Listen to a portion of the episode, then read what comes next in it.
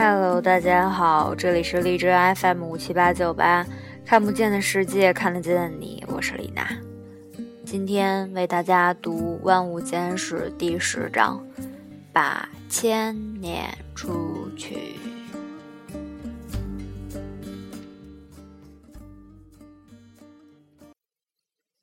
二十世纪四十年代末呢，芝加哥大学一位叫做克莱尔·彼得森的研究生，在用一种新的铅同位素测量法，对地球的确切年龄做最后的测定。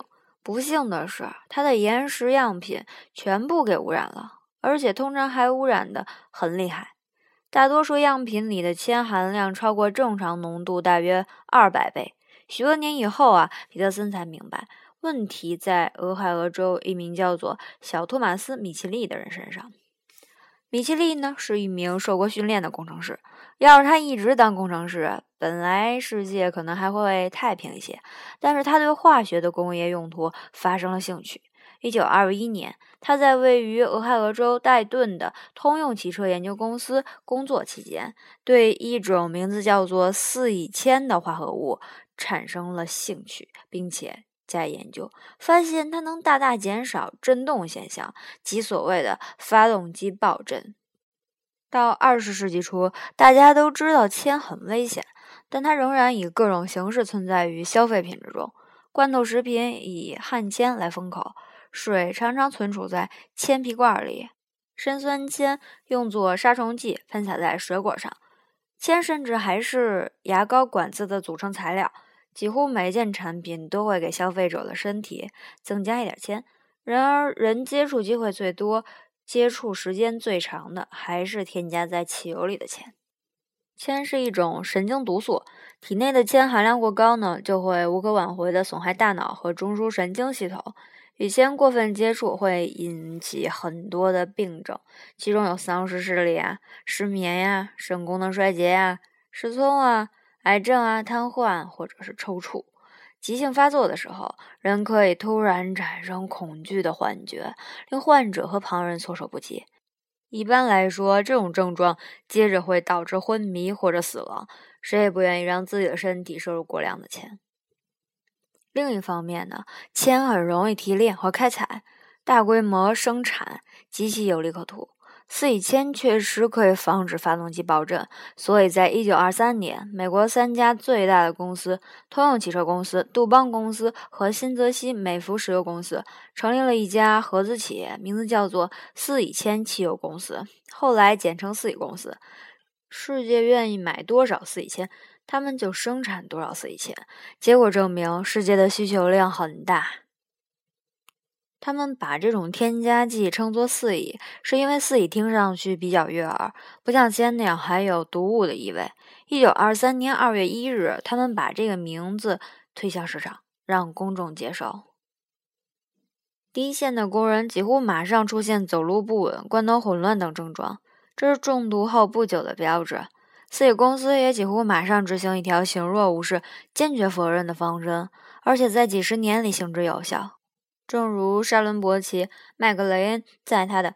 啊，我不想再重新读了，我就读了五遍了。沙伦伯奇·麦格雷恩，沙伦伯奇·麦格雷恩在他的《工业化学史实验室里的普罗米修斯》一书中指出的：要是哪家工厂的雇员得了不可治愈的幻觉症，发言人便会厚颜无耻地告诉记者，这些人之所以精神失常，很可能是因为工作太辛苦。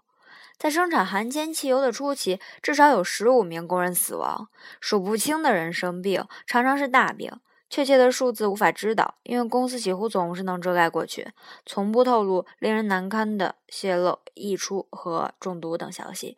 然而，有时候压制消息已经不可能。尤其值得注意的是，在一九二四年，在几天时间里，光在一个通风不良的场所，就有五名生产工人死亡，三十五名工人终身残疾。随着有关新产品很危险的谣言四起，为了打消人们的担心，四乙铅汽油的发明者托马斯·米奇利决定当着记者的面做一次现场表演。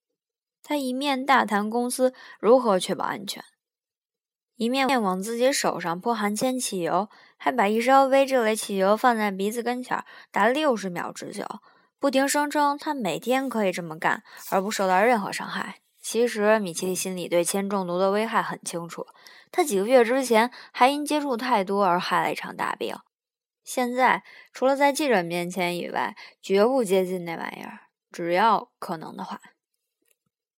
加铅汽油，汽油获得成功，米奇利深受鼓舞。现在又把注意力转向那个时代另一个技术问题：二十世纪二十年代，冰箱使用有毒而危险的气体，时常泄漏，风险很大。一九二九年，俄亥俄州克利夫兰有家医院发生了冰箱泄漏事故，造成一百多人死亡。米奇利着手发明一种很稳定、不易燃、不腐蚀、吸入很安全的气体。凭着办事几乎从不后悔的本能，他发明了含氯氟烃。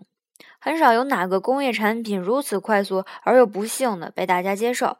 二十世纪三十年代初，含氯氟烃投入生产，结果派上了一千种用场，从汽车空调器到除臭喷雾剂，什么都离不开它。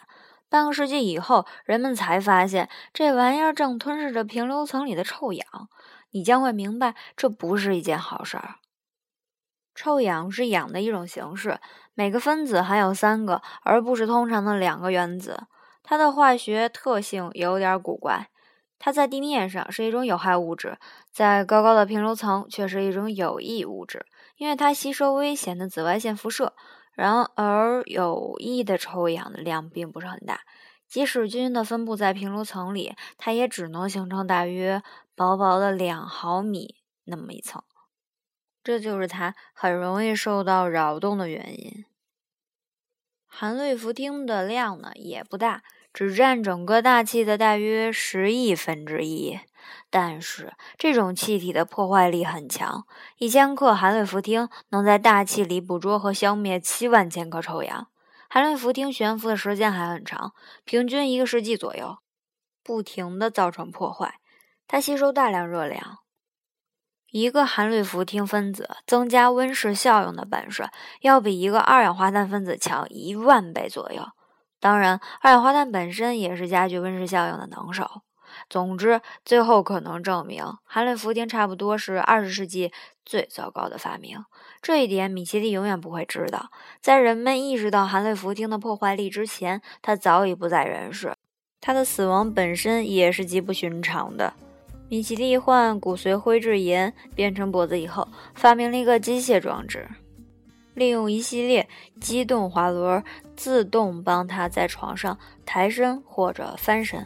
一九四四年，这台机器启动的时候，他被缠在绳索里窒息而死。